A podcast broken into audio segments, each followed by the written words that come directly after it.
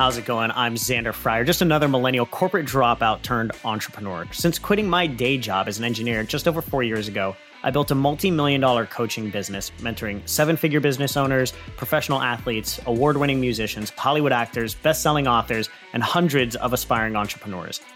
I truly believe that when we couple the right knowledge with a strong desire for action, anything is possible. But most of us are never given the right knowledge, the shit you don't learn in college. The SYDLIC podcast shares interviews from the world's most successful people in business, finance, sports, health, and entertainment in order to help you live a life filled with more money, more meaning, and more freedom than you ever thought possible. Get ready to learn the shit you don't learn in college.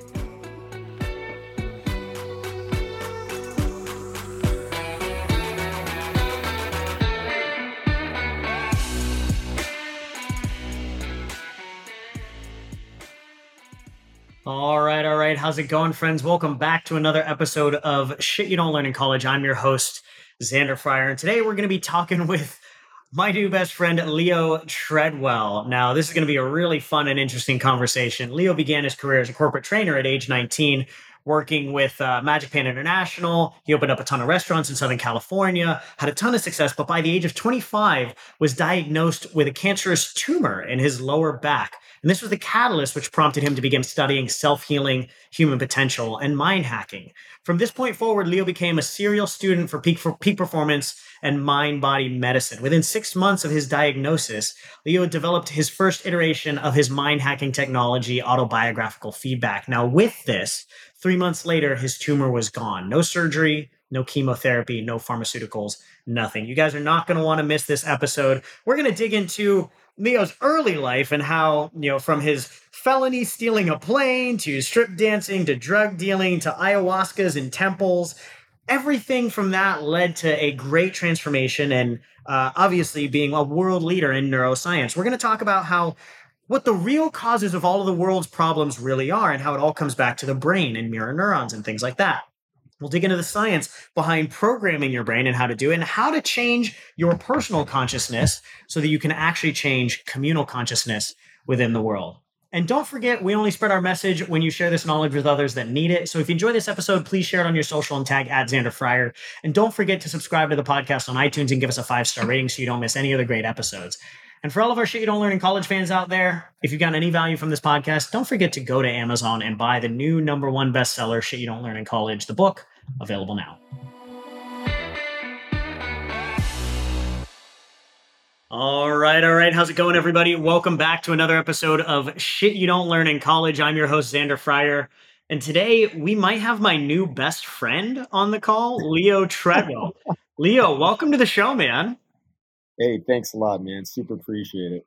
I'm I'm uh, I'm super jazzed to dig in with you. Not only have we made the uh, uh, the trip to go, you know, live the the tropical lives. You're out in the the DR. I'm in Costa Rica, so we've got a lot of lot of commonalities there. You're riding around on a moto. I'm riding around on a quad, but we have a lot of similar ideas in terms of uh, how we view the world, what's important, what's not. So, um, you know, I'd love to just kind of jump right in, Leo. I'd love for you to give a little bit of a background around yourself before uh, frankly, I'm just going to take you down some fun rabbit holes that I think our audience is going to absolutely enjoy. So, uh, you you now have the I am the Matrix. Uh, you've got programs, you've got uh, events, everything. We'll dig into that a little bit. But how did you get to this point? Because you've you've had a very interesting set of life experiences that's brought you to here. Yeah, man, it's it's for real, man. It's a lot of people have a hard time believing all of the stuff that I say that I've done in such a short amount of time. You know, 53 years, but um, so I left home at a, at a young age. I was uh, adopted by my my father. Um, had you know the typical traumatic childhood that had me leave and go search for answers on my own. And um, yeah, 15 years old, you know, left home, uh, bought a sailboat, and 16 I bought my first convertible. And so I'm like living the Miami Vice lifestyle at uh, 16 years old, you know, back in the 80s. Like that's I was just like oh, be like a combination of like Don Johnson and 21 Jump Street, you know. So I, I full on embodied that in every way possible. Got in a lot of trouble, a lot, a lot of trouble. Uh, was arrested for uh, felony for stealing an airplane from, actually, it was a police search plane I stole when I was uh, about 17 years old. So even before I was an adult, and um, did some strip dancing, some some drug dealing, some just constant traveling all over the United States, Canada, Mexico, everything. You know, I'd left school. I was actually president of my class the, the entire year before I quit school, and the first semester of the year I quit, school, the actual year I quit school. So man, I was doing great and everything. I was just bored. I was just bored, unchallenged, and you know, it's like the the title of your of your show. You know, it's like the shit you don't learn in college. Like I was sitting there in school, like, man, what am I doing, wasting my time? Like, what am I doing here? You know. so I left, and I left Seattle and went down to San Diego. Ended up opening six restaurants before I was uh, 22. And uh, then I started working for the largest over the counter brokerage firm in the country, JW Gant, at that time. And then at 25, I uh, had already purchased my first business and was selling my first business because I was just diagnosed with cancer. And wow. so, you know, like, bam, that was a lot of stuff that happened. Oh, and in between there, I was in a movie playing a Russian spy with John Travolta in, in a movie called The Experts. So, and a bunch of other stuff, just crazy off the chart stuff. So, um, so you did a couple of things your first few years alive, your couple of decades. You had had some life yeah. experiences. Well, that set the stage for everything else. You know, then I was like, yeah. well, heck, man, I'm used to like this like rapid fire freaking existence. So let's keep it going. So, anyways, I was diagnosed and I walked out of the hospital, and, and because of how I was raised primarily by my grandfather, who was my primary mentor, um, he had a big distrust in politics, a big distrust in our the history of the world, a big distrust in doctors. So after my diagnosis, I walked out and I was like, you know what? I got a couple of choices here. Either I could steal a Ferrari and rob a bank and drive to Mexico and just see what happens, uh, or I could focus on trying to heal myself, or I could walk back into the uh, hospital and um, let them take care of me. So I went home, talked to my friends, and they said, uh, "Well, first of all, why don't you stop doing the cocaine, put the Jack Daniels down, put the pizza away, get rid of that monstrous TV that you bought that's bigger than the ones at the sports bars, or you're sitting around watching Michael Jordan play every single day, getting lit up. Try getting a little bit healthy, and then uh, go do some mushrooms. And I was like, mushrooms? I was like, what, you crazy? I was like, I'm not going to jump off a building or something like that because I think I can fly and kill myself. And my friends were like, dude, like seriously, you're doing everything wrong. Like just clean yourself up and open up your mind and you know apply some of that that fire you have in your life to to you know making yourself a better person so i took their advice and i said okay so started running losing a little bit of weight i put the cigarettes down i got rid of my 90 ounce coffee cup that i carried with me everywhere and uh, and a couple of weeks of uh, kind of cleaning myself up i said okay you know what i got to lose go take some mushrooms bring a snickers bar with me and uh, boy, the Snickers bar tasted terrible too. I was just like, "What the hell is this? I was like, "I need an orange or something," you know. It was the first time in my life I ever had a, like a bad experience with um with sugar. But at any rate, that that bah, just opened me up, and I had an NDE, man. Like it was just a total like my life flashed before my eyes, yeah. and uh, got these downloads of information like crazy. And uh, literally, literally, Xander, I, the next day I started my first 30 day cleanse.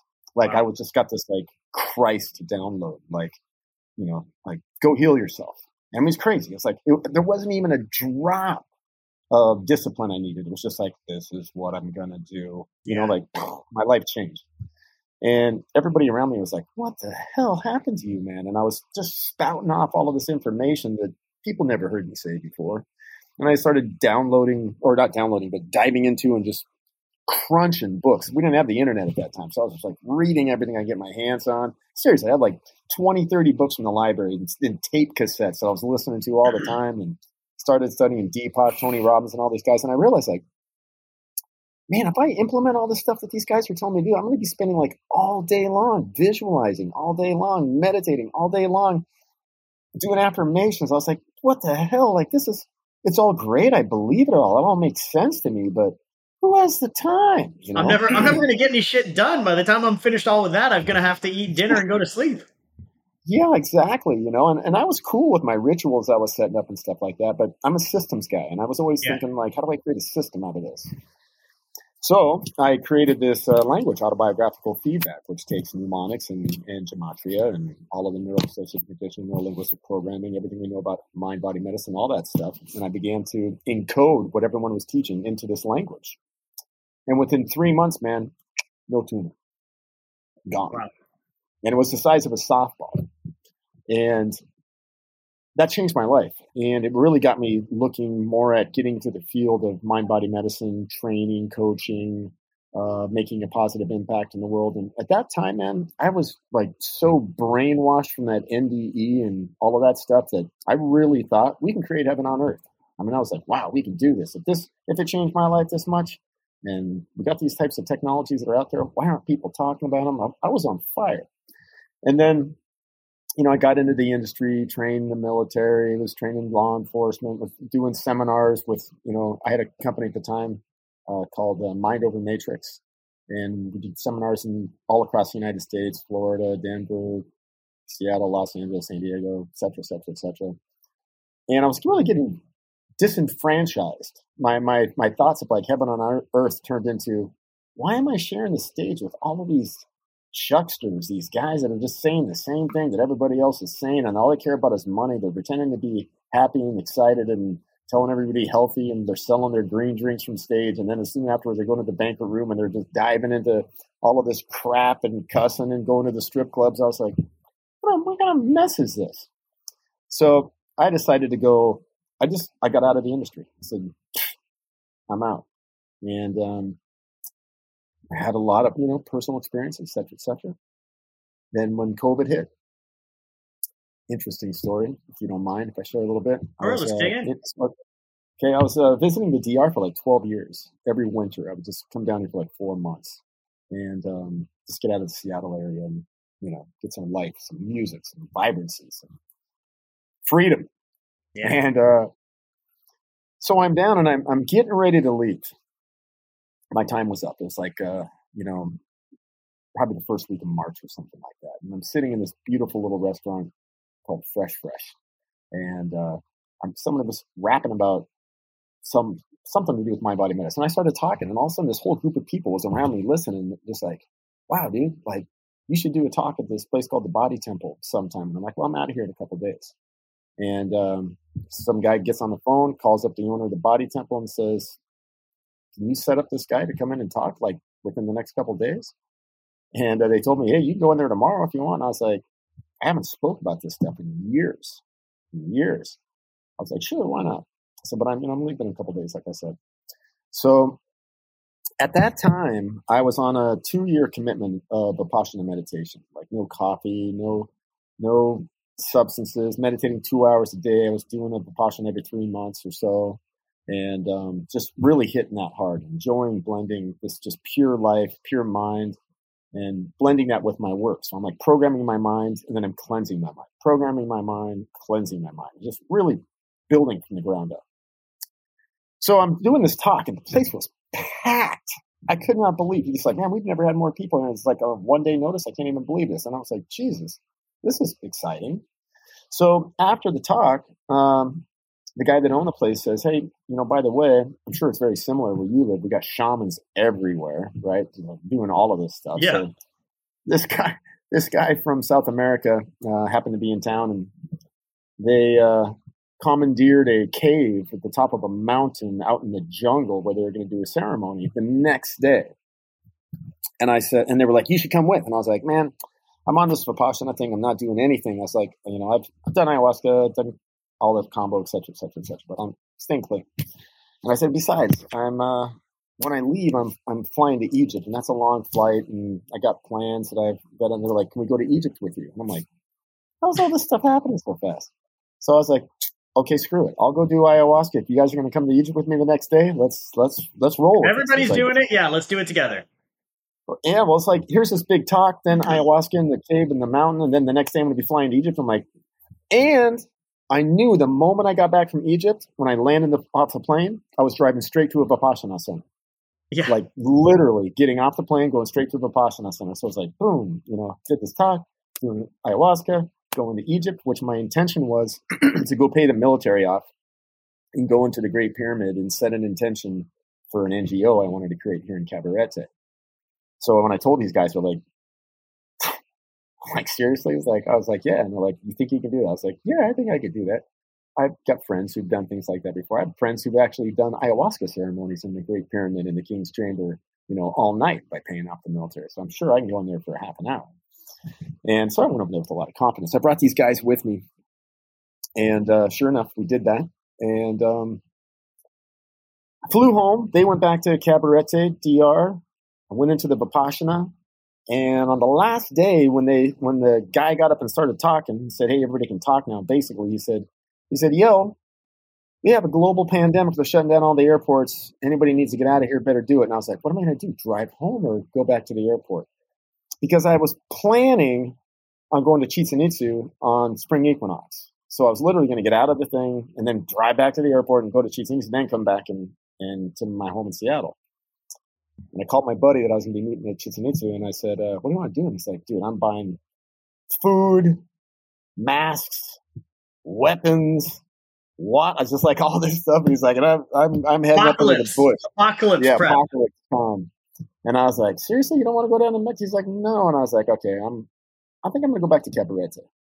Nice. So I just left my business, left everything, and I've been here for three years now. And um,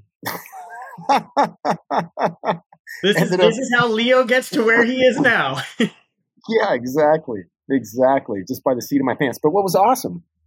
So we set that intention for the NGO, and came back, and of course it's crazy in town with everybody freaking out, going and buying food and filling up water bottles with gasoline. People are just going crazy, thinking the whole world's going to come to an end.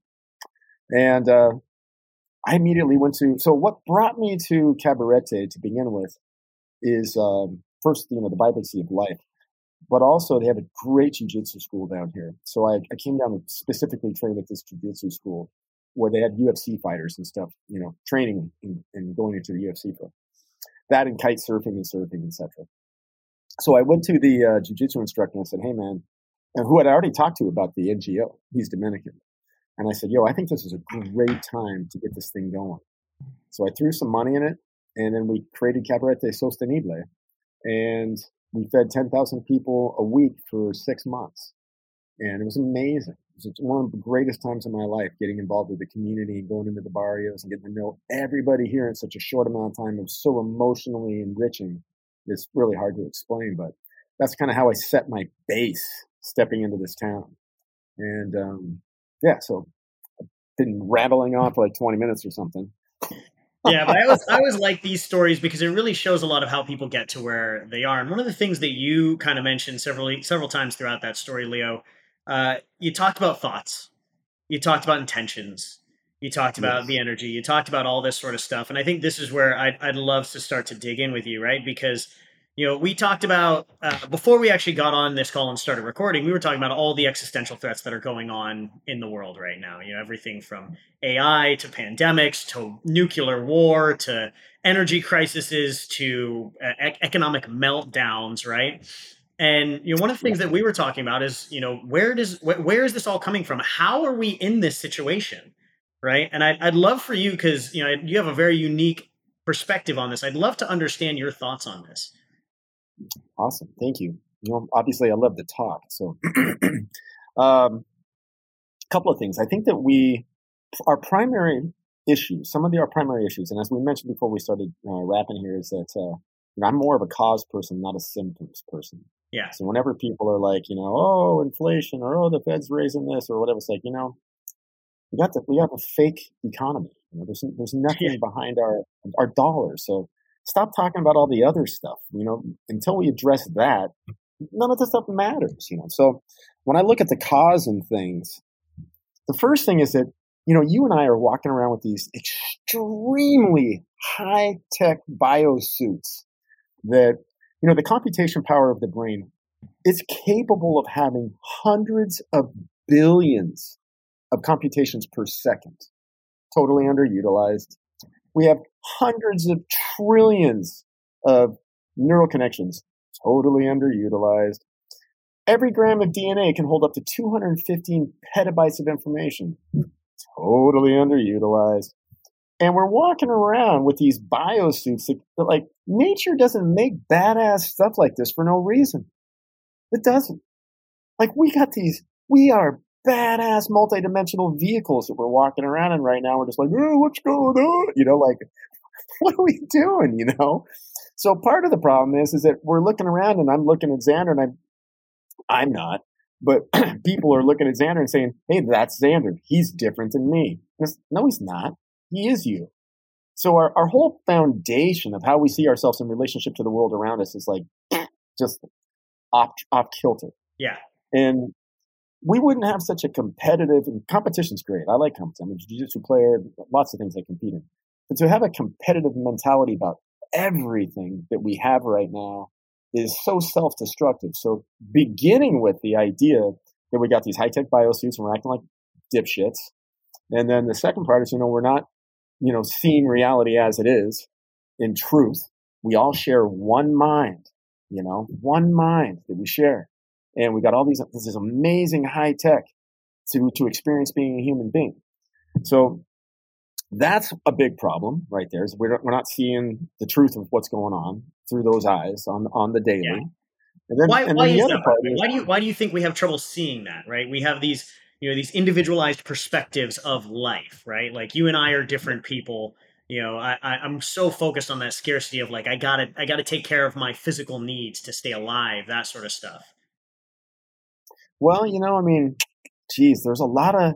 So I'm going to say the simple, acceptable answer, I guess, right off the top, which is our limbic system, the reptilian brain, yeah. the fight or flight mechanism that's designed to notice differences instead of similarities in order for survival. You know, it's that's basically keep you alive. Yeah. Yeah. Yeah. So we throw everything out. We throw everything out just to, to stay alive. You know, like ah, screw reality. I need to stay alive. You know. Um, but it's incredible when we think about all the different scientific studies that have been done. As an example, like I was with a guy last night, one of my students, and um, he was telling me about some some challenges he's having right now with um, stepping into having hope.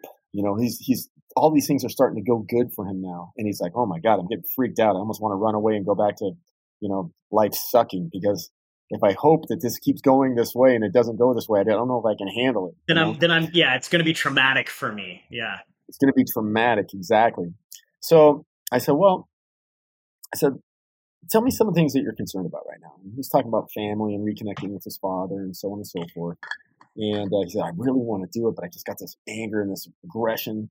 And I said, okay, well, listen, if I took a saliva sample from you right now, and I mix it with some water and gave it to a little mouse, that mouse would run away and go play afterwards.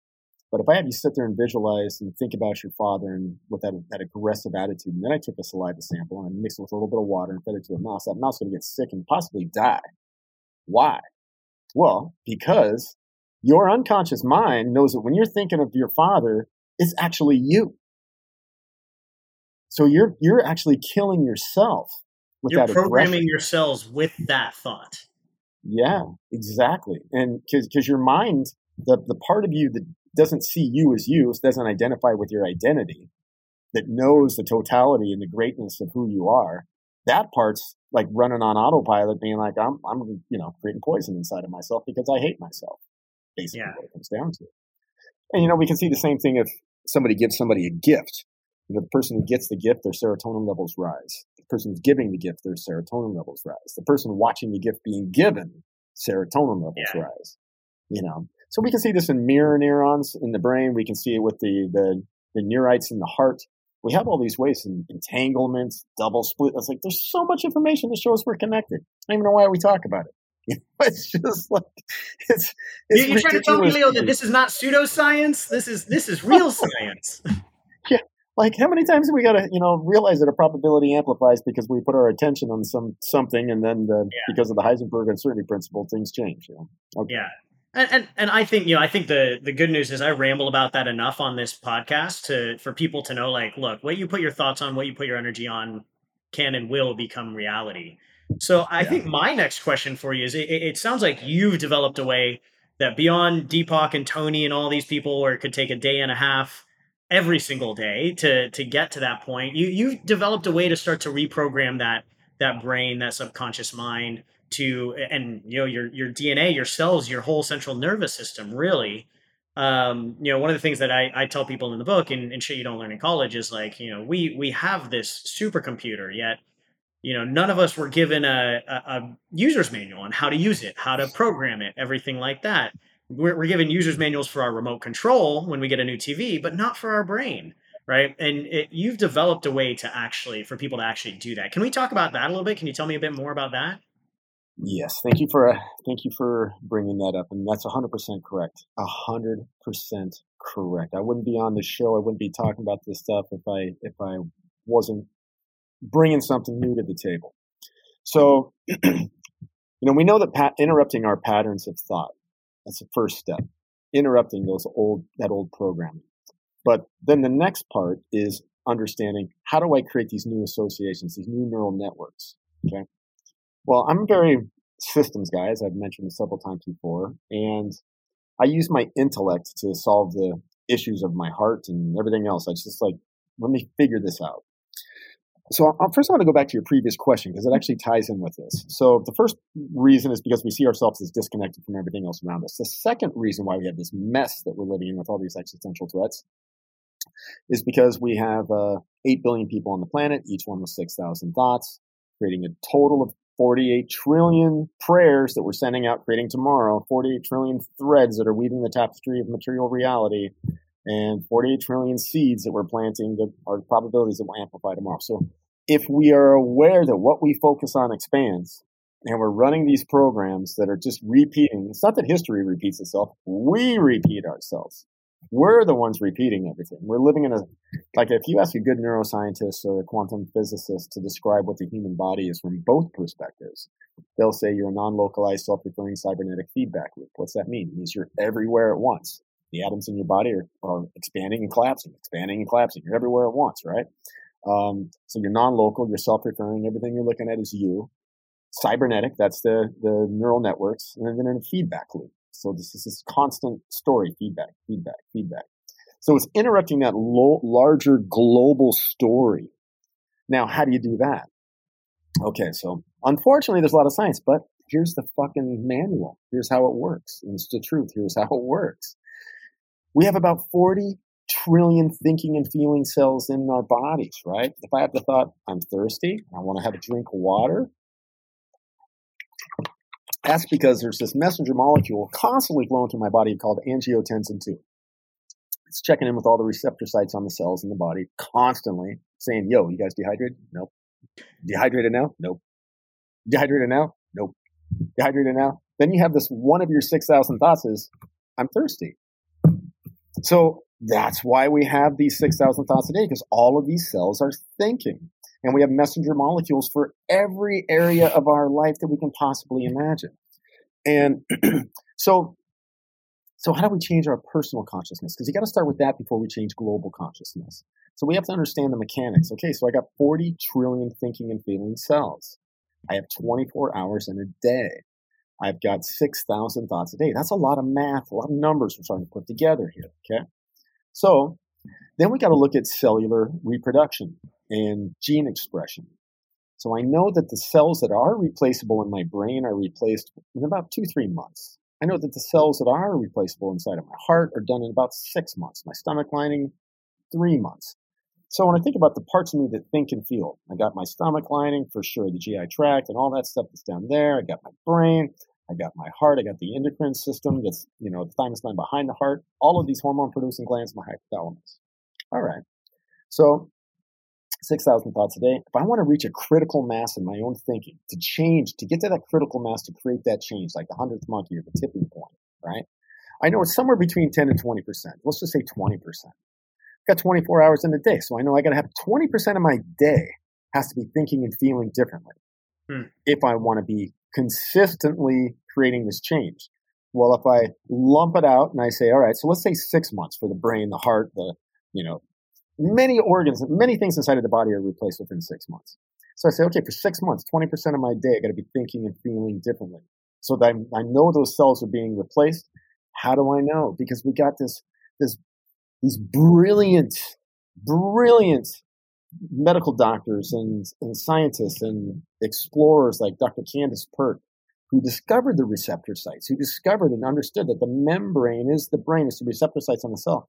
And then when my, if, if I'm, let's say I, I uh, man, dude, my wife is amazing. I met my wife, right? And um, Dominican attorney, she worked for the last two presidents. Amazing woman.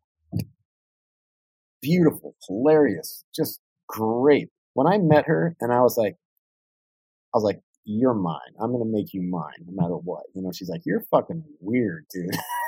when I was talking about all the stuff I talk about, it's like, well, you're going to have to get used to it. But I knew, like, when I was hanging out with her, I was like, okay, so I'm creating all these new emotions and these new chemicals. Like, I'm, I'm on fire. I'm just feeling so alive. Well, I know, and this is a big part of it, the knowing and the believing, the psychoneuroimmunology, psychoneuroendocrinology, and the aspects of belief and how it affects our body. But I knew which then amplifies the power, that as my hypothalamus and my endocrine system is creating all these loving feelings of serotonin and oxytocin and, and dopamine and all that stuff, based on the work of Candace Pert, when those cells are getting hit with all of these good peptides and transmitters and hormones, right? Those cells are like, dude, we're not used to taking this much love. Yeah. My emotional thermostat wants to drop back down, right? I need to self sabotage this or something. Not me, because I know yeah. what's up. Yeah. Yeah. I know what's up. I know, okay, so these cells that are getting hit with all this good juju right now, what they are telling the cells that are coming behind them during the process of mitosis and reproduction, yo, be born with more receptor sites that are going to be able to receive more love. Because we got so we got to handle more. We got to handle more. Got to handle more. Yeah, exactly. So, you know, like living in Costa Rica, you get down there like, this is great. How good can I stand it? Like, man, this is wonderful. I'm, I'm literally counting down the months right now. I'm like, all right, we've been here for two and a half months. Give me another four and a half months, and I'm going to be a completely new person, cell to cell. there you go. Yeah. Yeah. So the same thing happens in reverse too. You know, if you get depressed or somebody's abusing your abusive relationship, whatever, you can start to get addicted to those negative feelings. So mm. going back to shifting the crisis, the global existential threats, understanding how to use this body mind, this this suit, this biotech that we've got here, understanding the science, interrupting our patterns frequently enough in order to create those new uh, new cellular memory coming in, the new epigenetic model, and at the same time creating the new neural pathway. So I created this language, as I've mentioned before, that's constantly interrupting my pattern and upgrading my emotional state and my mental focus. Constantly, constantly, constantly. And so I think first of all, we got to get 20% of us, each individual to change. And then we got to move towards 20% of the global population. So our work right now, we're translating into the top 25 languages on the planet. And uh, we're really moving at a rapid rate to get this out there. we we got French, German, Spanish, uh, Russian, Ukrainian, whole bunch of languages we're in the process of translating this work into right now. And I'm pretty certain that a few months, maybe a year, maybe a little bit longer. Once this work gets out there, it's going to revolutionize the entire human development industry because information is great, but if you can't implement it, who cares? Who cares? You know, we got to move from the age of information to the age of implementation. That's that's something I say all the live time. it. You, you have to live it. You have to feel it. It has to be within the cells. Yeah. Yeah. Yeah. It's got to be a real deal. I can read books and listen to tapes and all that stuff. And if I can apply that stuff, sure, it makes it a difference for a little while, but I need that consistent wife in my life to keep that bop, bop, bop, bop going, you know? So, yeah. yeah. I love that, man. Dude, I, you know, I think, and we, you and I talked about this, we're going to have to have you on this podcast a second time to dig in this uh, a bit more at some point. But one, one last question that I got for you, um, you know, if you were to, if you were to kind of dig into a little bit of like, this new system of how you're actually implementing it. How would you describe it? What makes it so effective? Just so everybody's aware. Uh, and then after that, I'd love to kind of send people to you know your website so that we can actually you know now that we know the problem, now we understand why it's not working. How can we get some solutions to this? Sure, sure. Well, so you're asking a question that I'll do my best to answer. Sure, sure. Yeah. Okay. Now, we live in language and we're meaning making machines. So everything is language, whether it's positive and negative charge on an atom or whether it's the, the smell of roses as I'm walking on the street. It's all sensory uh, uh, acuity that's coming in and going out of the body. So knowing that everything in the universe is language, it's all language. And the fundamental language of the universe is numbers.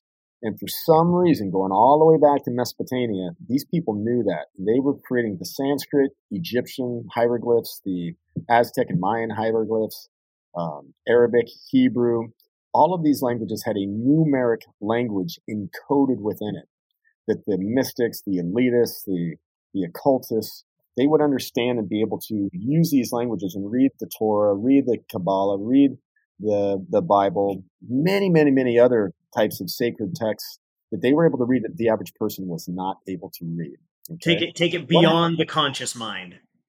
Taken beyond the conscious mind because when you start linking imagery to when you start linking the left and the right side of the brain, when you have numbers that are associated to imagery, uh, contextualizations, emotions, timelines. See, we have six known dimensions within our body that we could discuss on another podcast. And when we get those dimensions of the body involved in whole systems of the brain, all cortexes, both hemispheres, skipping right past the reptilian brain. This whole language is designed to bypass the, the reptilian brain and the fight or flight mechanism. Why? Because it's training the brain to be moving towards pleasure instead of away from pain. Yeah. It goes to the choice maker instead of the reactor, the creator instead of the reactor. So if we take etymology, uh, the etymology of words, paleolinguistic anthropology, and then look at gematria, which is the science of taking any language and putting it into a numeric code. Then when I'm out and about, like I was saying to you earlier, I'm driving to this restaurant this morning and I'm seeing cars and addresses and et cetera, et cetera. Why do I see those? Well, your buggy that you have. so I've got, I got a 2022 Changan. You know what Changans are? Do they sell them there? No. There's like the Chinese knockoffs of BMW and Lexus. Anyway. Yeah. I never saw one of them things in my life. And the moment we bought one, they're everywhere. Yeah. Probably like you with your buggy. You know, you probably see your buggy everywhere. Anybody's got anything similar to it. So we got this part of our brain called the reticular activation system that notices things that we care about. So when you begin to create a language about stuff that you super care about, and it's encoded in numbers, then you begin to see that language everywhere. Yeah. So I see it everywhere, and it's repatterning, repatterning, repatterning. Now, if I'm having a great day and I don't want to be, you know, bothered with anything or whatever, I don't look, I don't pay attention. But if I'm like, you know what, like we were talking about earlier, how good can I stand it? I want to keep bumping this up, bumping this up. And if I know what I focus on expands, why wouldn't I want to create anchors everywhere outside yeah. of me? External anchors that will weave my entire brain and body mind in a way that's moving towards pleasure and the dreams, desires, and the person I'm born to be. I love it, man. There we go. Dude, I love it. So I, I want to get more people involved in your world because I think more people just need some of that energy. They need some of that programming. Where can people learn more about you, about the Matrix, get involved with some of your programs, Leo? Thank you. Yeah, so check out iamthematrix.com. I am the Matrix because we're not victims of the Matrix. We're creating this thing, right? We can yeah. do better than this for sure. And uh, I got a promo code for for you and your friends. That's capital F, capital N, capital F. Friends and family. FNF get 25% off the first program. It's called The Great Spiritual Reset. It's part one in a three part series of The Language of Enlightenment. Dude, Leo, I appreciate it, man. This is this is right up our alley and the shit you don't learn in college family. I think everybody's gonna love that because reprogramming your brain, your nervous system, your cells, you know, this truly is the path to to solving, in my opinion, most of the world's problems. If you can do it yourself first, then obviously we can get more people to do it. Uh, I think we're on the right path. So I appreciate that, man. And uh, for for all of our shit you don't learn in college fans out there, uh, make sure to go check out I Am the Matrix, and don't forget to grab your book, The Shit You Don't Learn in College book on Amazon, number one bestseller as well. Leo, thanks a ton for being on. We're gonna have to get you on a second time so we can go much much deeper, my friend. Thanks for being here. Right on, Xander. Thank you. And I want to come out and visit you. And if you're ever here, definitely come, let's hook up. Come hang out, man. Come hang out. I'll take you around on the quad. All right. Thanks, Leo. Cheers. All right, that's all we have for today, folks. I hope you enjoyed this episode of Shit You Don't Learn in College. And if you did, please share this episode on your social media and tag at Xander Fryer. And don't forget to subscribe to the podcast on iTunes and give us a five star rating so you don't miss any other great episodes. We can only spread our message when you share this knowledge with the others that need it. So we really appreciate the support. Thanks a ton.